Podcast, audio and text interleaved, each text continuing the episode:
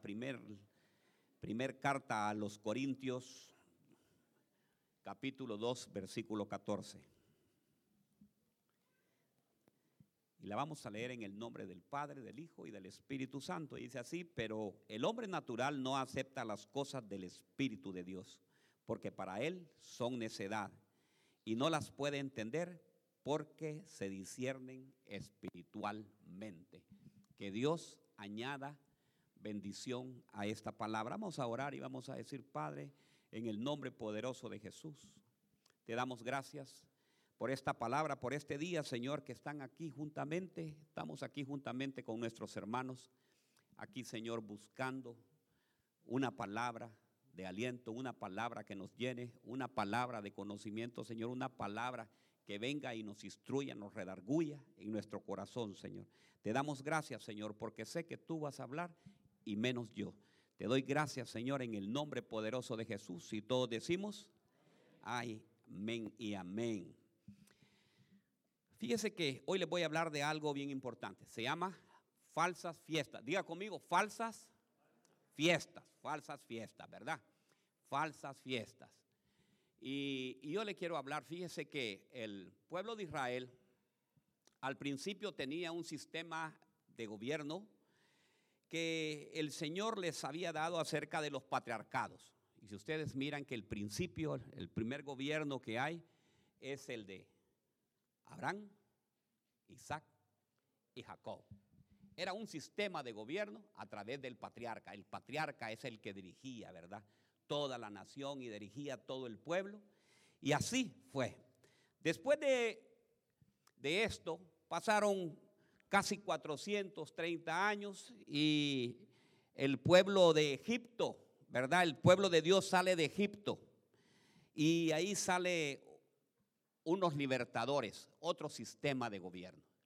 El sistema gobierno de los líderes que eran libertadores y que duraron aproximadamente 130 años, fue lo que estaban. Y entre ellos estaba Moisés y Josué.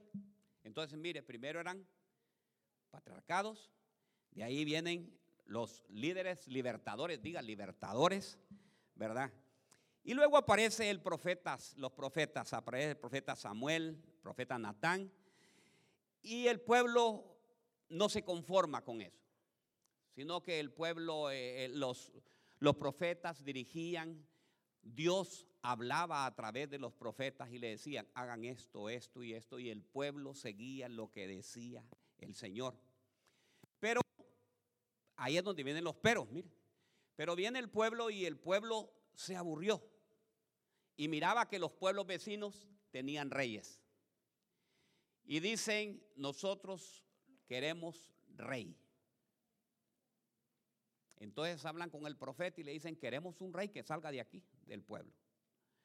Y no consultaron a Samuel que qué decía Dios de esto, sino que ellos imponiendo, ellos diciendo queremos un rey. Y todos lo saben muy bien que ellos ponen a un rey y ponen a Saúl, ¿verdad? Puesto por ellos. Y se fueron, dice que Saúl era un hombre, me imagino, alto, guapo, ¿verdad? Tenía zig tenía de todo, ese hombre era tremendo, ¿verdad? Porque muchas veces nosotros lo que hacemos es que miramos la apariencia de la gente. ¿Verdad? Si este hombre sí es bueno para gobernar, dice, va a ser buen gobernante. Dice, miren qué guapo está, dice. ¿Verdad? Y nos vamos por eso. Así somos los seres humanos. Los seres humanos, con lo que miramos, eso es lo que nosotros reflejamos. Después de eso aparece el rey David. Y el rey David dice que era un hombre conforme al corazón del Señor. Y como ellos querían rey, dijo el Señor, les voy a dejar el rey. Y le puso un rey, les puso a David. Pero David era conforme al corazón de Dios. Y usted lee, le voy a dejar esa para que usted empiece a leer y se va a dar cuenta cómo fue el gobierno de el reinado de Saúl y el reinado de David era muy diferente. David consultaba todo a Dios, mientras que Saúl consultaba al profeta. Buscaba de otro para ver qué es lo, cómo podía hacer las cosas. Entonces, después de eso, el Señor hace un pacto. Hace un pacto con David y le dice, tu descendencia va a gobernar sobre Israel si se mantienen. Porque el Señor siempre que va a dar algo pone una condición. Entonces le dice, si ustedes se mantienen, me consultan, me buscan a mí de corazón, toda tu descendencia va a gobernar esta nación. Y el Señor le cumple a David, y ustedes conocen, nace Salomón, y Salomón es el rey. Y cuando Salomón es el rey, ustedes saben lo, cómo comienza un buen principio. Diga conmigo, un buen principio. Un buen principio, algo que al Señor le agradó, es que él no pidió absolutamente nada de riqueza. Su padre era rico. Y mira que tenía riquezas y le dice el Señor, ¿qué es lo que tú quieres? Y le dice, dame sabiduría. Y el Señor le da sabiduría a Salomón y Salomón empezó a gobernar a Israel. El problema es que Salomón comenzó a gobernar bien, pero terminó mal. Terminó apóstata. Fíjese que estaba yo leyendo y, el Señor le decía al pueblo de Israel, el pueblo de Israel no era un pueblo eh, eh, polígamo, no eran, buscaban una sola mujer que tuvieran y todo, ellos no, los reyes empezaron ya a poner sus condiciones. Y Salomón fue tremendo. Si llegó a tener, ¿cuántas mujeres tenía Salomón? Imagínense cuántas mujeres llegó a tener Salomón. 800 concubinas fueron, ¿verdad? ¿Qué le parece? Y eso no era el mandato de Dios. Y se casó con la hija del diablo, fíjese. Con la diabla se casó. Eso fue lo peor porque se casó con la hija de, del, ¿cómo se llama? Del rey de Egipto, de Faraón, la hija de Faraón. Entonces vinieron y empezaron a traerle un montón de situaciones, un montón de tradiciones. Mire, las tradiciones, las culturas, todas esas cosas afectan, hermanos. Si no, nosotros no podemos. Cuando venimos a Cristo, dice que el que viene a Cristo, nueva criatura es. Las cosas viejas pasaron y aquí todas son hechas nuevas. Pero nosotros siempre traemos y, tratamos de introducir eh, tradiciones a mezclar, digan, a trastornar. ¿Qué fue lo que hizo eh, Salomón? Las mujeres empezaron a trastornar todo lo que Dios había dejado al pueblo de Israel, empezaron a trastornarlo. Pues bueno, mire que nace y, ¿qué es lo que pasó? Que cuando Salomón viene y está haciendo eso, le dice el Señor, lo quería destruir, pero le dice, por amor y el pacto, el Señor cumple pacto siempre, hermano. Lo que Él cumple, siempre lo va a hacer. Y Él había declarado a David que iba a dejarlo gobernar, le dice, van a gobernar. Pero eso sí, le dice, este pueblo va a estar dividido. Este pueblo, si no me buscan de mí, van a pasar calamidades. Y ustedes conocen la historia una vez que muere Salomón, viene y empieza a gobernar Roboán. Aquí comienza el mensaje. Empieza a gobernar Roboán, hijo de Salomón. Y viene él y mire, el Señor le encanta que nosotros platiquemos con él. El Señor nos escucha. El Señor oye todas nuestras necesidades. Pero vino Roboán y puso a oír Dijo él, bueno, ¿qué voy a hacer aquí? ¿Cómo voy a gobernar? Voy a hacer algo, dice. Voy a pedir consejo. Diga conmigo, voy a pedir consejo. Ojo, ¿a quién le pides consejo? Mira a quién le pides consejo. Observa a la persona que le vas a pedir consejo. Viene él y pide consejo y pide consejo a los ancianos. Y los ancianos le dan un consejo y le dicen, mire, baja los impuestos al pueblo y vas a hacer algo diferente y vas a hacer ahora aquí por ahí. Y de ahí le dice, voy a oír el consejo de mis amigos. Diga conmigo, mis amigos. Los amigotes, diga. Y vienen los amigotes y ¿qué, qué, lo aconsejaron? Ponerle la mano dura. El doble que fue Salomón, ponerle en impuestos. Y dice que tomó el consejo de sus amigos. ¿Y qué es lo que pasó? Que vino una división. Una división en el pueblo de Israel.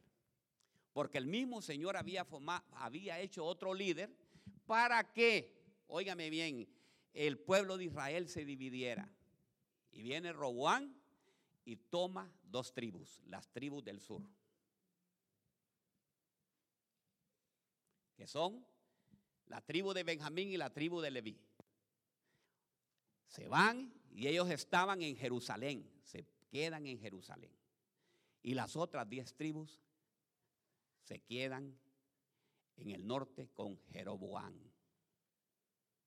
Mire qué tremendo. Ya está dividido el pueblo de Israel. Y aquí es donde viene y comienza todo. En el sur estaba Jerusalén. Dios había dejado un mandato. Y el mandato era el siguiente. Que el pueblo que tenía que ir tres veces al año a rendirle culto al templo en Jerusalén. Entonces, vienen los del norte, Jeroboán, y dice él, bueno, dice, aquí qué es lo que va a pasar, dice. Lo que va a suceder, dice, es que la gente con estas diez tribus van a querer ir a adorar allá a Jerusalén. Y una vez que vayan a Jerusalén, aquellos van a platicar con ellos y se me van a ir quedando. Y después van a formar complot contra mí y van a querer matarme. ¿Qué le parece? Esa es la forma, lo que hace el ser humano como trastorna. Pero mire qué tremendo lo que yo encuentro aquí. Y vamos a ir al segundo libro de Reyes 3.1. Mire lo que, lo que pasa aquí. Jorán, hijo de Acab, comenzó a reinar sobre Israel en Samaria en el año 18 de Josafat, rey de Judá, y reinó 12 años e hizo lo malo ante los ojos del Señor, aunque no como su padre y su madre, pues quitó el pilar sagrado de Baal que su padre había hecho. Sin embargo, se aferró a los pecados de Jeroboán, hijo de Nabat, con lo que con lo que hizo pecar a Israel y no se apartó de ellos. ¿Qué le parece? Este era nieto de Jeroboán. Óigame bien. Y este hizo lo malo delante de Dios. Qué horrible, ¿verdad? Que digan, hizo lo malo delante de Dios. Entonces, óigame bien, ¿qué es lo que había ocurrido con Jeroboán? Jeroboán había trastocado, diga conmigo, trastocado todo. Trastocado. Y ahí es donde nosotros entramos, hermano. Ahí es donde nosotros, el pueblo de Dios, debemos de tener, diga conmigo, debo de tener discernimiento. Este había hecho lo malo delante de Dios. Pero miren lo que hizo Jeroboam. Primer libro de Reyes, primer libro de Reyes 12:25. Vamos, hijos, primer libro de Reyes 12:25. Vamos a ir leyendo. Entonces Jeroboam edificó Siquén y la región montañosa de Efraín y habitó ahí. De ahí salió y edificó Penuel. Y Jeroboam se dijo en su corazón, ahora el reino volverá a la casa de David. ¿Cómo dijo él? Ahora el reino volverá a la casa de David. Si este pueblo continúa subiendo a ofrecer sacrificio en la casa del Señor en Jerusalén, porque el corazón de este pueblo se volverá a su Señor, es decir, a Roboán, rey de Judá, y me matarán y volverán a Roboán, rey de Judá. De rey tomó, mire, nuevamente, ¿ve? El rey tomó consejo e hizo qué? Dos becerros de oro y dijo a su pueblo, es mucho para vosotros subir a Jerusalén. He aquí vuestros dioses, oh Israel, los cuales te hicieron subir de la tierra de Egipto. Puso en Betel uno y otro lo puso en Dan y esto fue motivo de pecado porque el pueblo iba aún hasta Dan para adorar delante de ellos. ¿Qué es lo que había hecho este rey? Este rey trastocó y les dijo, ya no van a ir a Jerusalén por miedo, por temor.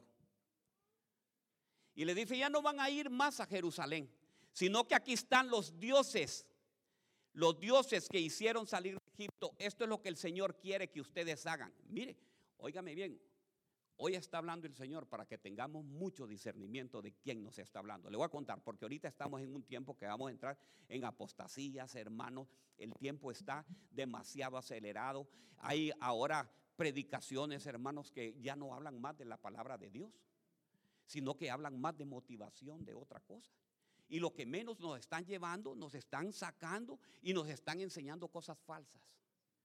Entonces, hermanos, tenemos que tener mucho cuidado con lo que estamos oyendo. ¿Qué es lo que estaba sucediendo? Que estos, óigame bien, ya le dijeron, pero es lo que digo yo, qué pueblo más tremendo. El rey les dijo, no, le voy a hacer un Dios aquí, en Dan, y el otro en Betel, en, Betel. Entonces aquí van a empezar a adorar, pueden ir a adorar. Y dice que el pueblo subía a adorar ahí. ¿Y qué es lo que adoraban? Ahora viene la pregunta. ¿Quién les había enseñado que fueran a adorar eso? ¿Quién les dijo que eso era lo correcto que tenían que hacerlo? No, pues fue, yo lo oí esto en el internet, yo oí esta cosa en el internet. Yo oí que esto lo podemos hacer. Y mire lo que hizo. Y dice que también, óigame bien lo que hace él. Dice que vino es el prototipo de la religión, hermano. Levantó dos becerros. Y a veces nos aferramos a cosas realmente que no son. Diga, aferrarse. ¿Sabe qué es aferrarse? A una es ser un necio uno en esto. Hermanos, yo me hago, yo me echo la pregunta, hermano. Yo sé que yo choco, aquí choco, fricciono en varias cosas. ¿Quién nos ha dicho a nosotros que, que tal día es el día de eso? Está en la palabra de Dios eso. Aló.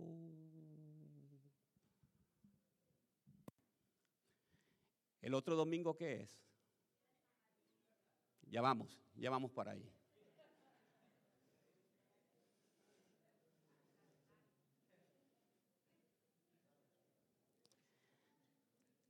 A veces hacemos cosas y creemos cosas que el hombre hace invención y no el Señor. A veces seguimos cosas e imitamos cosas que los hombres han hecho y no el Señor. Jeroboam inventó la necesidad de no ir a Jerusalén. Y les hizo un, les hizo un becerro en Betel y en otro en Dan. Y mire más, segunda de Crónicas 11.5, 11.15. Segunda de Crónicas 11.15. Y Jeroboam designó, mire, mire, mire cómo trastoca. ¿Quiénes, ¿Quiénes ponían los sacerdotes, hermanos? ¿No dijo el Señor que eran los de la tribu de Aarón? Los levitas. Y los levitas estaban en el sur pero miren lo que hizo Jeroboam, lo que estaba en el norte. Jeroboam designó sus propios sacerdotes. Eh, yo te veo plante de pastores que está bien alto. ¿Ah? Qué bien hablas, bien puede ser profeta.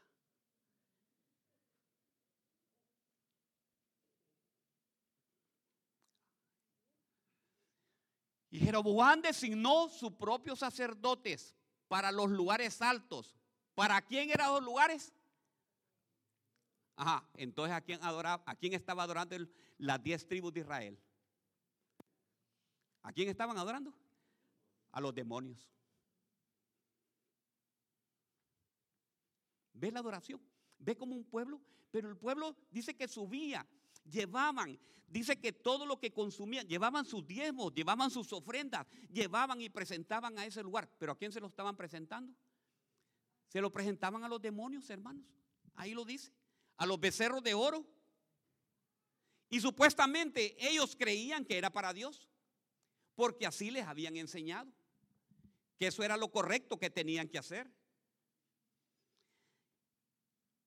Que había hecho, dice, aquellos de entre las tribus de Israel que habían resuelto su corazón buscar al Señor de Israel, los, los siguieron a Jerusalén para sacrificar al Señor, Dios de sus padres, y fortalecieron el reino de Judá. apoyaron a Roboán, hijo de Salomón, por tres años, pues anduvieron por el camino de David y Salomón por tres años. Óigame bien. ¿Quién asignaba a los sacerdotes? Lo asignaba Jeroboán. Empezó a ocurrirle. Hermano, yo les quiero decir algo. Usted puede hablar muy bonito. Fíjese que, que una vez les voy a contar, hermanos. Es que no puedo callar esto yo. Fíjese que una vez vino un siervo acá y vio que la iglesia estaba bien bonita, estaba creciendo. Y él me conoció allá, allá en el rancho grande, allá donde nací. Y vino el varón y no ve que estaba enamorada de la iglesia. Y con un grupo de hermanos fuimos a Los Ángeles. Aquí están mis hermanos. Fuimos allá a un retiro. Y ahí en el retiro se fraguó todo, fíjese. Miren, vamos a ir allá a Columbus y vamos a ir a ponerle una iglesia a la par a este siervo. Lo hicieron. Lo trajeron y ahí estuvieron. Pero ¿sabe qué? Solo duró como seis meses, hermano. Porque ¿sabe por qué? Porque el pastorado es un llamado. Es un llamado de Dios. Y Dios va formando a ese líder y lo va haciendo y lo hace a su manera. Y no, y evita que todo aquello que quiera hacer daño y que quiera, lo aparta, ¿me entiende? Porque las cosas no son impuestos, no es lo que yo quiera, no es para que quiere, no es para el que corre, sino para el que Dios tiene misericordia. Así es, así es lo que Dios tiene asignado. Dios tiene asignado, yo sé que, que Dios tiene asignado a Wilson Flores para que vaya a abrir la obra allá a Dayton, que ahorita no ha sido, que ha pasado un año y que está ahorita todavía en proceso. Es una formación de parte de Dios, pero que va a ser respaldado por Dios, va a ser respaldado por Dios, porque es un llamado, ¿me entiende? Porque así es. Entonces, hermano, no se puede, diga conmigo, no puedo estar trastocando. Vaya, hermano, como que, que la hermana ahí se pongan a fraguar. Miren, ¿por qué no hacemos una cosa? ¿No creen ustedes que podamos poner algo allá en el list para que pongamos una iglesia así? No a no va a resultar. No va a resultar porque eso no es de Dios. Dios no está en ese asunto. Jeroboam se encargó de inventar sacerdotes. Y decía la palabra que todo aquella descendencia de Aarón iban a ser sacerdotes. O sea, ¿quién era sacerdote? El que Dios, Dios ya lo traía de nacimiento. Toda aquella generación que venía de Aarón eran los sacerdotes, porque así había designado el Señor.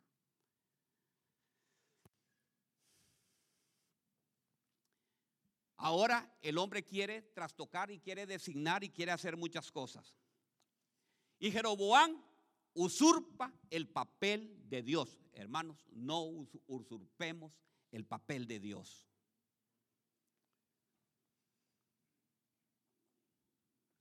Fíjense que ahora hasta la política se quiere meter. La política, ahora los pastores quieren ser diputados, presidentes, y los presidentes quieren meterse también dentro de la iglesia. Y eso no es de Dios. Y dice que este Jeroboam puso sacerdotes y hizo fiestas. Diga conmigo, hizo fiestas. Dice que puso, óigame bien, eh, eh, eh, hizo, dice, y Jeroboam designó sus propios sacerdotes para los lugares altos, para los demonios y para los, los becerros que había hecho. ¿A quiénes servían estos sacerdotes, hermanos? A los demonios, ¿verdad? Servían a los demonios, a los becerros de oro. Abrió puertas que no tenía que haber abierto. Hermanos, mire, yo les voy a decir una cosa. Cuando ustedes tengan un problema, hermanos, cuando ya sea problema matrimonial, problema de lo que sea, vengan y consúltelo ante Dios. No, anda, mira, ve, donde Mauricio, que Mauricio te va a resolver ese problema. Ahí, salen, hermano. Usted va a la tienda, a la tienda a comprar y ahí eh, eh, eh, necesitas un amarre, tener a este hombre ya del todo. Ven para acá y te voy. Hermano, no abra puertas que no tiene que estar abriendo, hermanos. Estar abriendo, cuando usted abre esa puerta, abre puertas. O si alguna vez la abrió, abrió puertas a los demonios, hermanos. Está abriendo puertas, pero hoy, hoy es el día, mire. Aunque le vamos a decir, Señor, perdóname, perdóname, pero yo hice esto, Señor. Ahora quiero que me limpies. Porque no se puede estar abriendo puertas, hermano. Este abrió puertas a los demonios. Dice que Jeroboam hizo becerros de oro. Abrió puertas. Llegó a Betel, Adán, y ahí les puso un becerro a, cada uno para que fuera la adoración. Este rey no hizo lo santo delante de Dios. Y dice en el versículo, en Primera de Reyes 12, 29, puso uno en Betel y el otro lo puso en Dan. Y esto fue motivo de pecado, porque el pueblo iba aún hasta Dan adorar delante de uno de ellos. Hizo también casa en los lugares altos e hizo sacerdotes entre el pueblo que no eran los hijos de Leví. mire, no, ¿no eran qué? Hijos de Leví, y aquí, mire, Jeroboam instituyó fiestas en el mes octavo, en el día 15 del mes, como la fiesta que hay en Judá, y subió al altar. Así hizo en Betel, ofreciendo sacrificio a los becerros, a quien que él había hecho, y puso en Betel a los sacerdotes en lugares altos que había construido. Entonces subió al altar que había hecho en Betel el día 15 de cada mes. Y es decir, que todo lo tenía planeado en su corazón e instituyó una fiesta para los hijos de Israel y subió altar para quemar incienso. No importaba. Él con tal de salirse con la suya como rey, hacía lo que él quería. Ahora yo soy pastor, soy profeta, soy todo, y ahí empezamos a decir.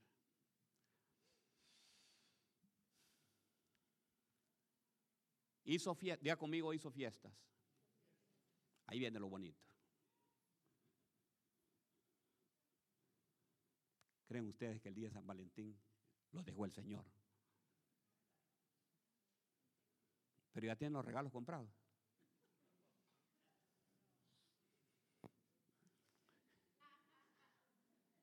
¿Ah? O ya fue a ver, ya, ve. Ay, sí. Aquí tengo el corazoncito, ya todo esto. ¿No será que estamos abriendo puertas a los demonios? Aló.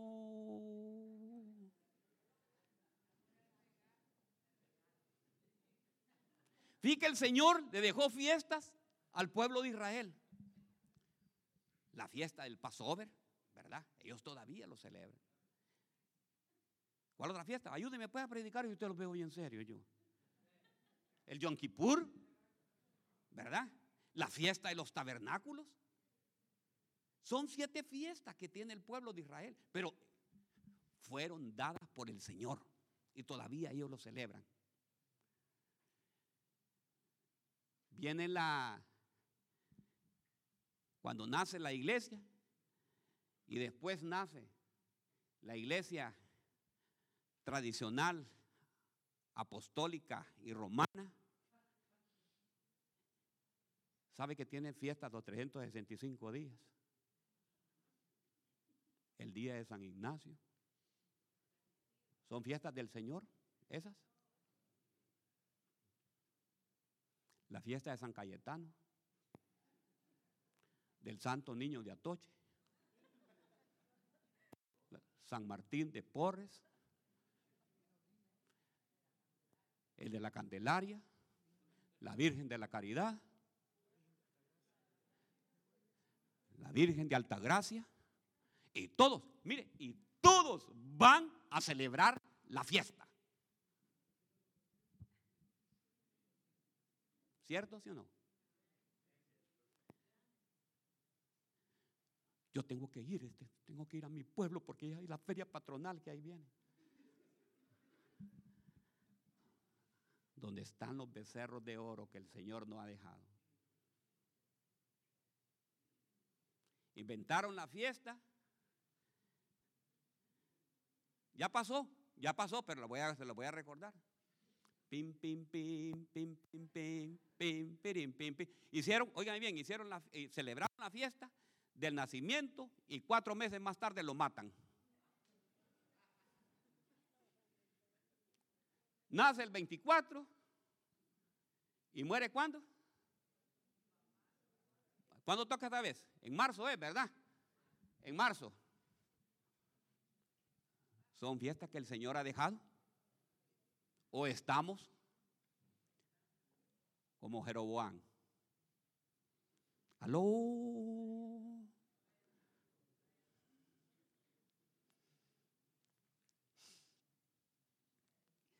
Miren las cosas que, hizo este, este, este hombre.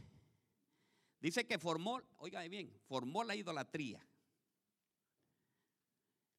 Fíjense que la iglesia, la iglesia romana en el siglo III implementó los líderes civiles, civiles, célibes. O sea, que no se podían casar. Ese es mandato de Dios.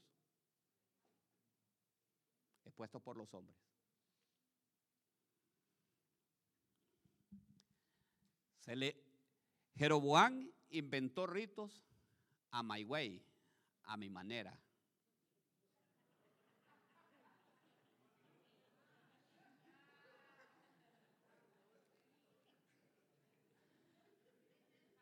Inventó los falsos ministros puestos por él. Oh, tenga mucho cuidado con la falsedad, hermano. Hay que tener ¿Qué es lo que anda colgando usted ahí? Aló. ¿Qué es lo que anda en la cartera? Es que esta me la dio mi abuelita y esa, ay, supiera, qué milagro lo que me ha hecho.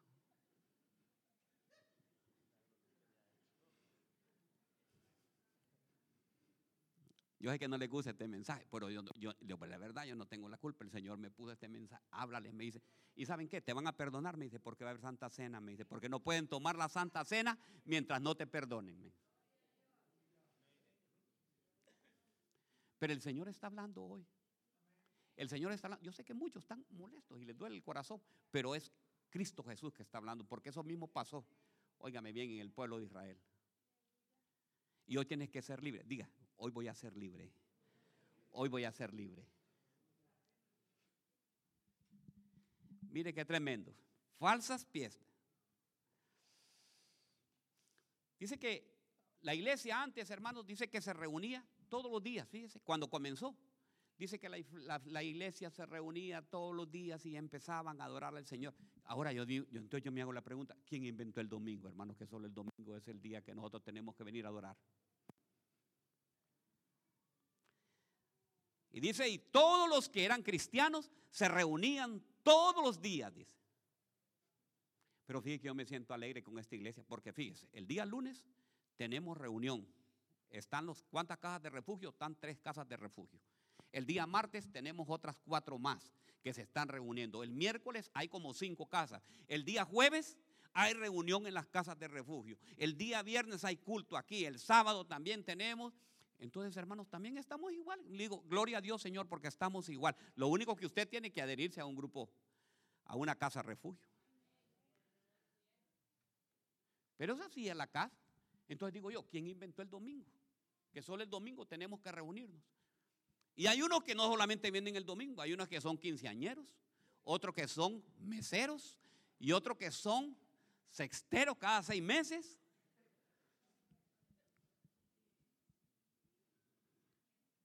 Añeros también, cada año. Sí, hermano, sí que hay una tradición que el día 24 o 31 se llenan las iglesias. Sí, porque tenemos que darle gracias al Señor. ¿Y qué otro día es? Para Easter también, ¿verdad? Para Easter, sí, porque tengo que estar ahí viendo, porque yo sé que el Señor ha muerto. No, el Señor no ha muerto. Nosotros no tenemos un Dios muerto. Cristo está vivo, está, óigame bien, todos los días. Así de que está a la par del Padre, está intercediendo por nosotros. Cristo no está muerto. El Dios que nosotros tenemos está vivo.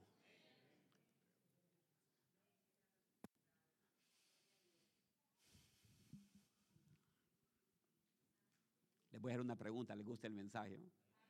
Es que vea uno bien serio, hermano. Ahí casi, mire, siento que me tiran así, mire como... Diga conmigo, falsas fiestas. Ahora diga usted, ¿quién instituyó lo que yo celebro? ¿Quién instituyó lo que yo celebro? Sí, ¿quién instituyó? Pónganse a pensar, ¿fue el Señor, diga? ¿O fue la tradición? ¿O estoy, me engañaron?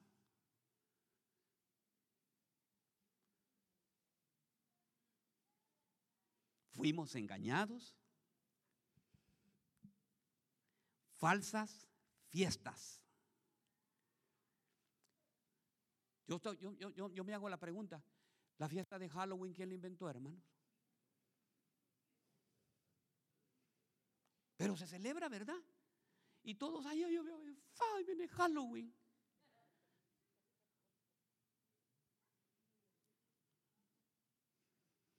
Y hay unos que se visten y cambian.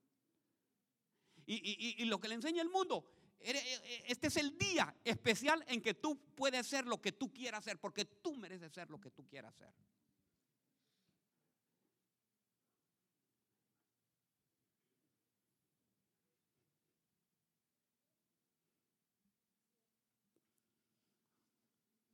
Silencio en la cosecha cuadrangular. Y sabe que me encantan esos silencios porque sé que el Señor te está hablando en este momento, ¿me entiendes?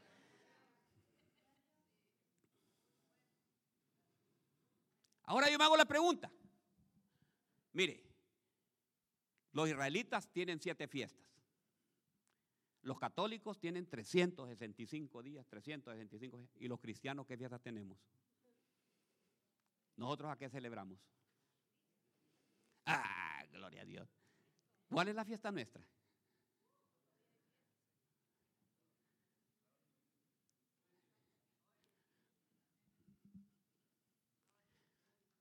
¿Creen que la Santa Cena es una fiesta?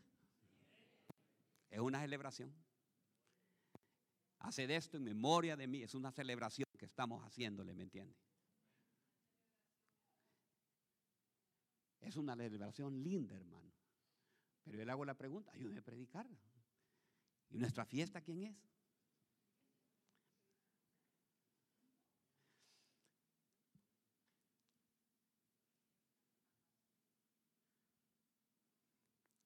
¿Cree que nuestra fiesta es el cumpleaños o la quinceañera y todo eso? No, ¿verdad? ¿Qué fiesta celebramos? ¿Sabe qué fiesta celebramos? Lo voy a leer. Primera de Corintios 5, 7. Mire qué lindo. Primera carta a los Corintios, capítulo 5, versículo 7.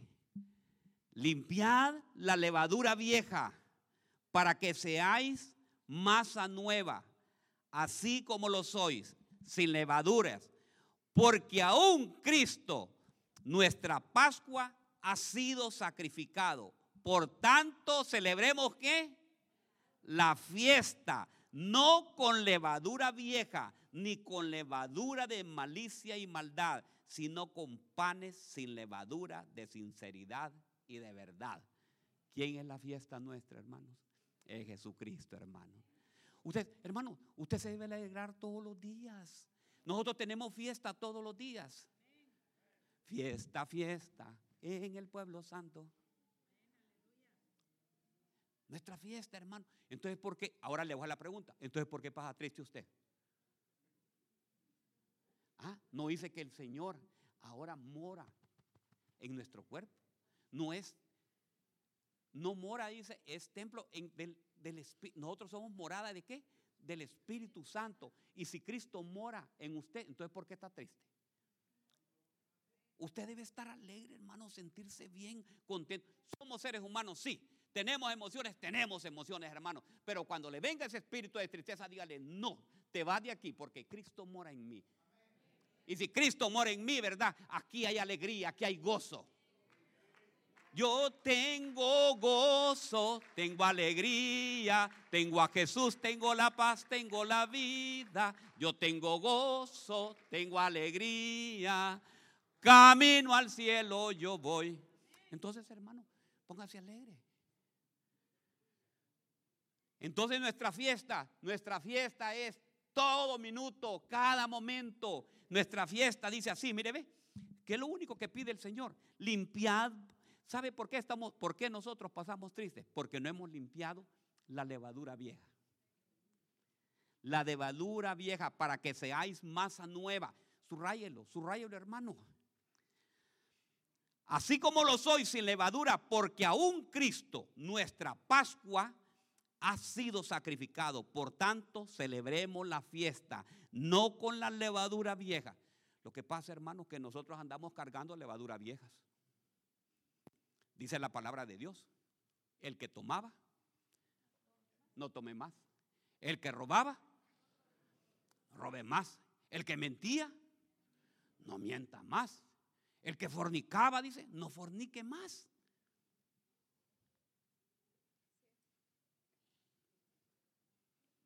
Préstame 500 dólares, te los pago dentro de tres días hermano, y le presta los 500 dólares y a los tres días no los paga. Es que no, es que no he podido. Que, ahí, está, tú, levadura vieja. Que tu, que, tu, que tu sí sea sí y que tu no sea no.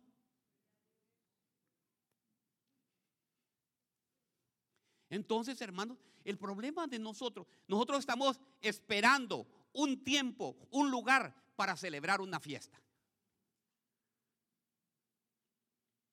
Pero el pueblo de Dios no tiene que estar esperando. No tiene que estar esperando fiesta. Hoy, ¿qué día es hoy? Hoy sí, ahí viene ya la fiesta. ¿Cuál es la fiesta que se celebra ahí en Colombia? ¿En el pueblo de ustedes? En septiembre. En septiembre, el fecha de San Valentín también. ¿Qué le parece?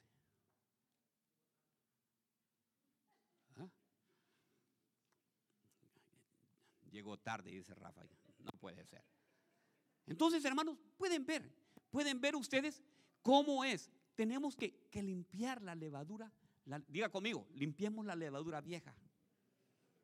Diga, mi fiesta es Cristo porque Él me salvó, Él me lavó, Él con su sangre fue limpio. La fiesta verdadera es Cristo Jesús. No tenemos que celebrar el 24 de diciembre, celebrémoslos todos los días, 24, 25, 26, 27, 28, 29, 30, 31. Mire, para la Navidad somos una gran alegría, hermanos. Y yo veo, mire, yo me voy al mall y me escondo así para ver a los hermanos. Y los hermanos vienen así, mire. Y ay, Dios mío, no tengo un maletín, otro maletín más grande. Y con dos maletas salen así. Sí, ya llevo los, llevo los, los, los ¿cómo se llaman? Los, los estrenos de todo esto, esto y esto. Y ya, el 6, 5 de enero aquí en la iglesia.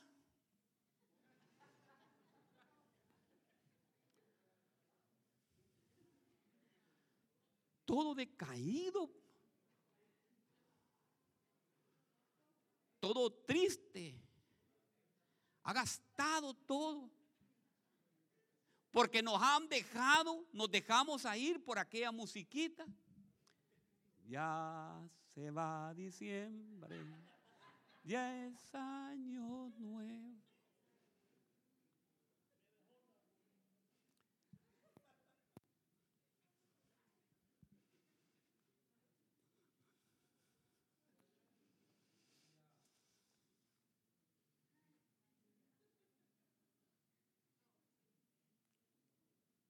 Entonces, hermanos, no. Tú debes de estar alegre en enero, en febrero, en marzo, abril, en mayo, en junio y julio, en agosto, en septiembre, si Cristo ya la levadura, ya Él ya me salvó, Él ya estoy, vamos a estar eternamente con Él.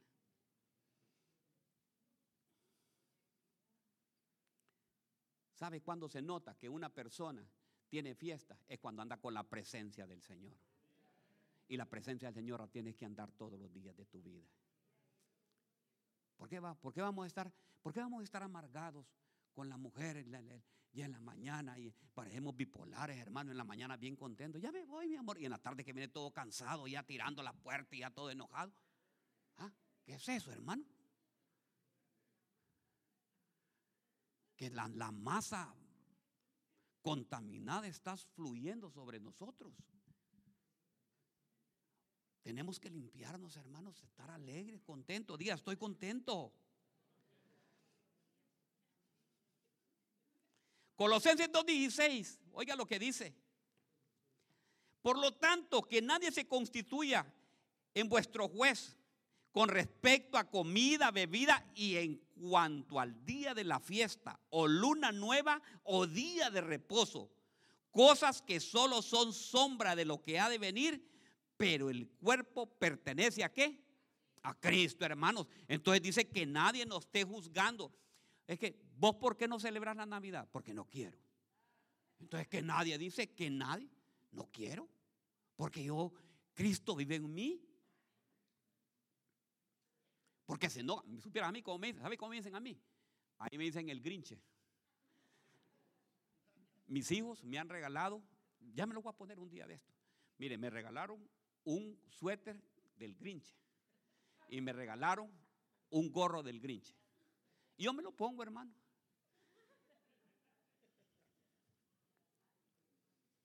Pero es que porque usted no le gusta. no, no me gusta. Yo no lo veo en la palabra de Dios. No solo por eso le estoy diciendo, le estoy imponiendo esto. Ojo, ojo, ojo. El pastor dijo, no, usted haga lo que usted siente en su corazón, lo que el Señor le va a hablar a usted. A mí me habló, es una cosa, es con usted, pastor. Diga, usted así, es con usted, pastor.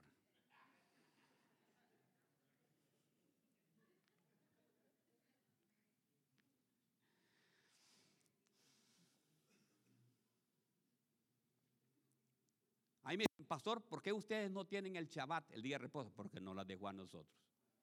¿Él la dejó a quién? A Israel, ¿verdad? Entonces dejemos a Israel, que con él es, con ellos es el trato eso.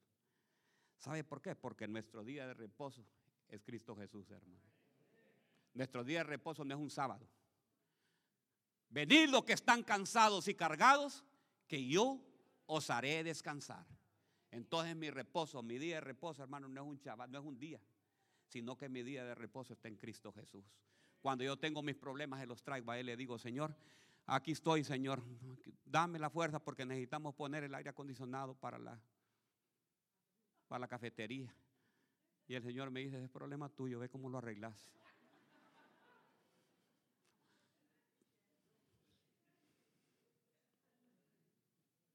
Entonces, hermanos, ¿por qué, tenemos, por, qué ¿por qué necesitamos un día nosotros para estar celebrando?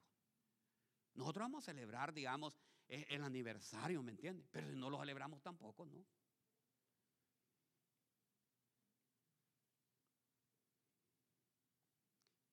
Ese día les voy a regalar pastel yo. Vamos a mandar, hija, Vivian, compremos unos cinco pasteles, oiga, ahí, pero de los buenos, va, de esos que ricos ahí, para que le den, ya que los hermanos en todo el año ninguno de ellos me invita, yo se los voy a invitar.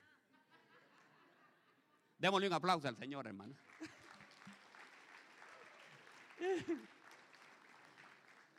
Fíjense que estoy viendo yo, mire qué lindo. ¿Por qué los cristianos tenemos que estar tristes? ¿Por qué los cristianos tenemos que estar, pasar todos momentos difíciles solamente que nos pasen las cosas buenas. Y el Señor le digo, Señor, pero es que ya es algo en nosotros. No, me dice, mira, me dice, y me llevó a, Hechos 16, 25. Pongamos Hechos 16, 25. Mire, ¿usted cree, esto, cree que estos dos personajes en este momento estaban pasando una situación bien alegre y que, ay, sí, miren lo que nos está pasando a nosotros. Hechos 16, hermanos, ya me buscaron ahí. Hechos 16, 25. Como a medianoche, como a, diga conmigo, como a medianoche, Pablo y Silas oraban y cantaban himnos a Dios. Y los presos los escuchaban. Sigamos. De repente se produjo un gran terremoto de tal manera que los cimientos de la cárcel fueron sacudidos. Al instante se abrieron todas las puertas y las cadenas de todos se soltaron. ¿Qué estaba pasando con Pablo y Silas? Estaban presos, hermanos. ¿Usted cree que estar preso es bonito? Hay que estar ahí, sí, estoy preso, ay, qué lindo.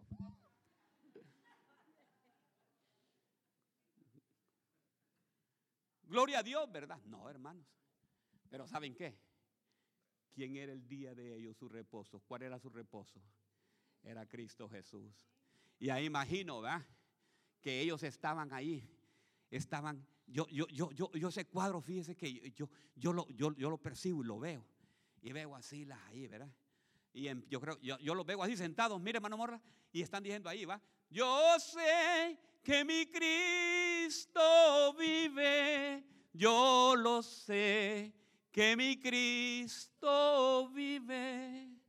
Toda la creación declara y mi alma clama, yo sé que mi Cristo vive.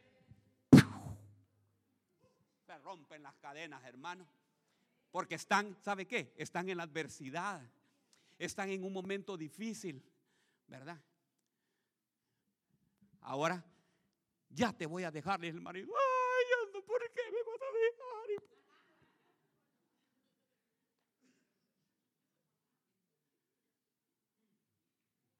Si le dice que le va a dejar, usted sabe que, ¿cuál, cuál, cuál, qué le va a cantar.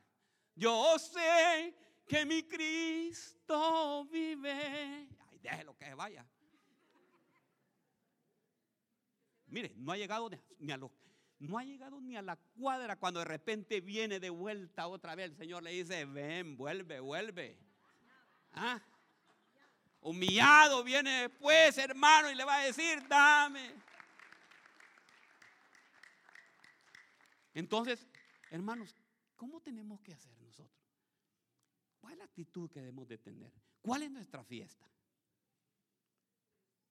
Entonces debemos de estar contentos nuestra fiesta, hoy digamos, hoy vamos a tener la celebración que dice que cada vez, cuando, cada vez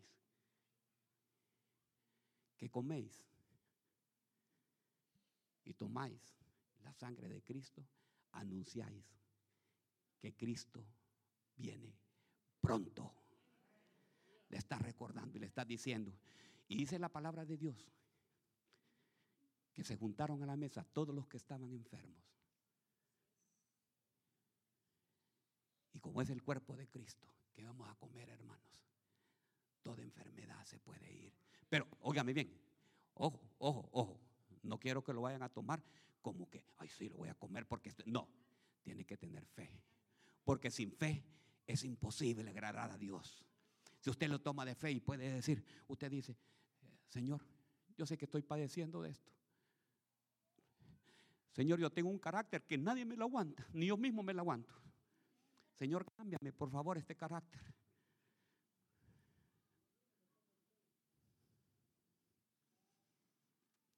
El Señor puede hacer milagros el día de hoy. El Señor puede hacer grandes cosas si tú le crees.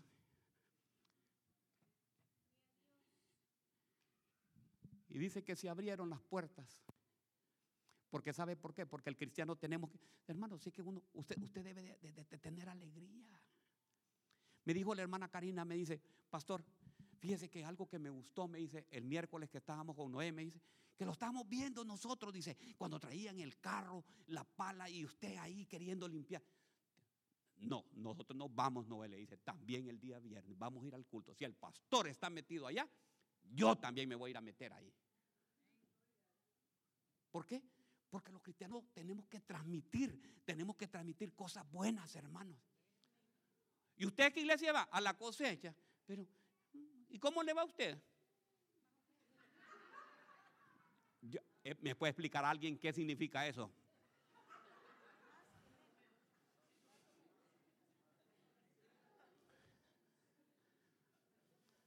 Usted le tiene que decir, es cierto, ahorita estoy pasando esta adversidad Es algo que yo no sé lo que me está pasando, pero yo sé que yo tengo un Cristo que me ha salvado, un Cristo que me, redimió con su sangre poderosa, me limpió. Y yo sé que Él va a tener cuidado de mi situación. ¿Por qué no podemos confiar en eso, hermano? ¿Por qué no podemos confiar en eso? ¿Por qué no tenemos fe y confiamos y no sabe? ¿Sabe qué? La palabra era aferrarse. Aquellos se estaban aferrando al mal. Aquellos estaban aferrando a adorar otros dioses, a adorar becerros, a estar adorando cosas que Dios no había impuesto. Y si nosotros conocemos ya a Cristo Jesús, que es nuestro Salvador y que es el que nos va a sacar de nuestro, ¿por qué no nos aferramos a Él? Entonces aferrémonos el día de hoy en Él. Y digamos, Señor, mi fiesta, diga, no es un día. Mi fiesta es tener a diario la presencia de Dios. Mi gozo, mi alegría está en la presencia de mi Cristo. Algunos se alegran con la marihuana, hermanos.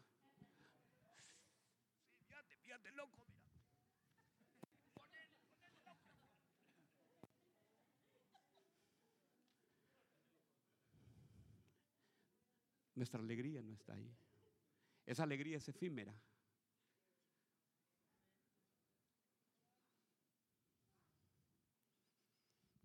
Esa alegría no te va a durar mucho. Esa alegría es poco más o menos. Otros con un trago se alegran también. Pastor, pero ¿por qué no puedo tomar un trago? Porque se va a tomar el segundo, después el tercero y el cuarto y ahí va.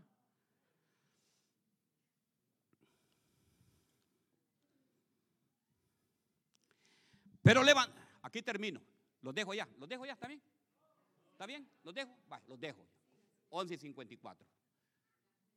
5 para las 12. El año viejo va a terminar.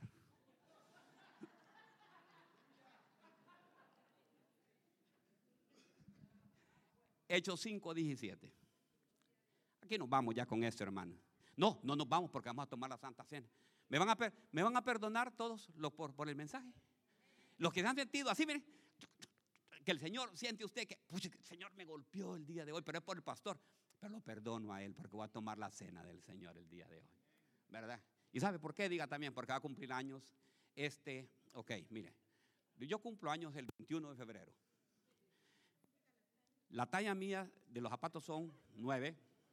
La camisa es XL, me gusta porque me gusta floja. Es large, pero me gusta floja a mí, ¿me entiendes? Y los pantalones son 34, pero puedo poner 35 o 36 también, no importa.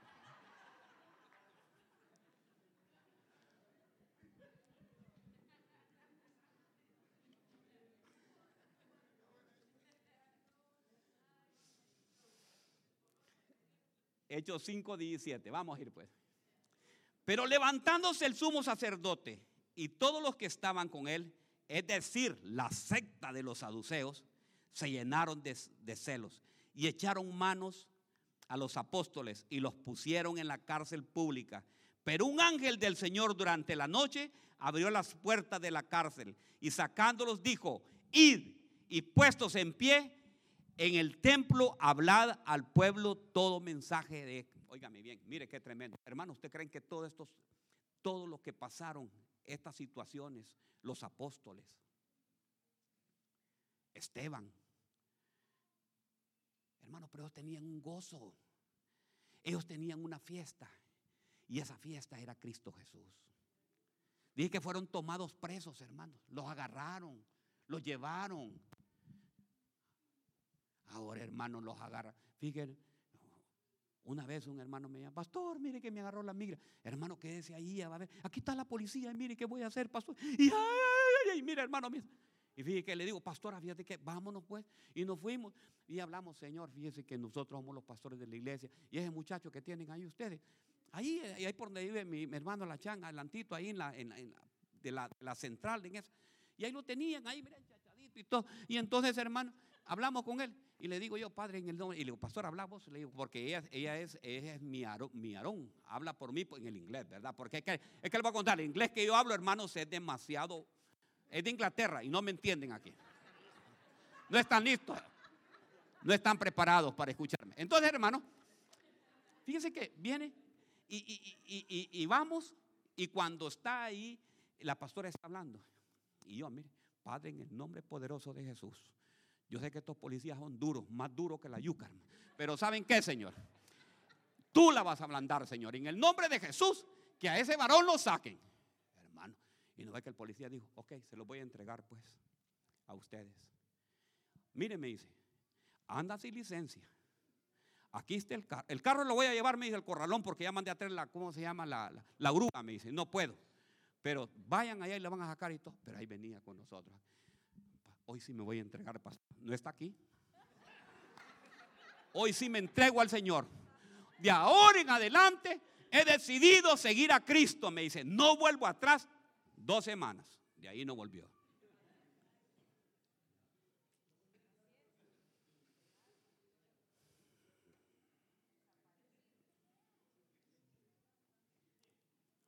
Hoy es un buen día para tomar Santa Cena. Hoy vamos a tomar la cena del Señor, hermano. Y, yo creo que, ¿sabe qué? Hoy es un buen día de decirle, Señor, yo sé que perdóname por lo que voy a hacer, pero es que yo quiero, mi amor. Mire, hermano, es que, es que no sé cómo decirle, pero está bien. Yo sé que ya tengo comprado el regalo el día de San Valentín. Pero Señor, ¿sabe qué? Perdóname por lo que hice, dígale. El próximo año no le voy a dar nada a mi esposo, dígale. No, ¿sabe qué? Y porque, óigame, espéreme, espéreme, espéreme, deme un minuto más, dos minutos más. Óigame, ¿y por qué no le podemos regalar otro día, verdad? Fíjate, mi amor, que hoy me nació, hoy nació en mi corazón, mire.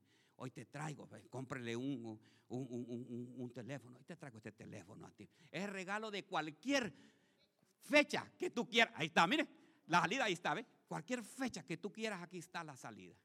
Pero yo una fiesta no la quiero celebrar la que no dice el Señor. ¿Verdad? Entonces, hermanos, hoy dígale, Señor, he cometido el pecado, ya, ya lo tengo pensado, ya lo tengo apartado. Pero ahora vamos a tomar la Santa Cena. Eh, ¿Pueden los ancianos pasar? Ancianos, pasen, hermanos. y sabe qué?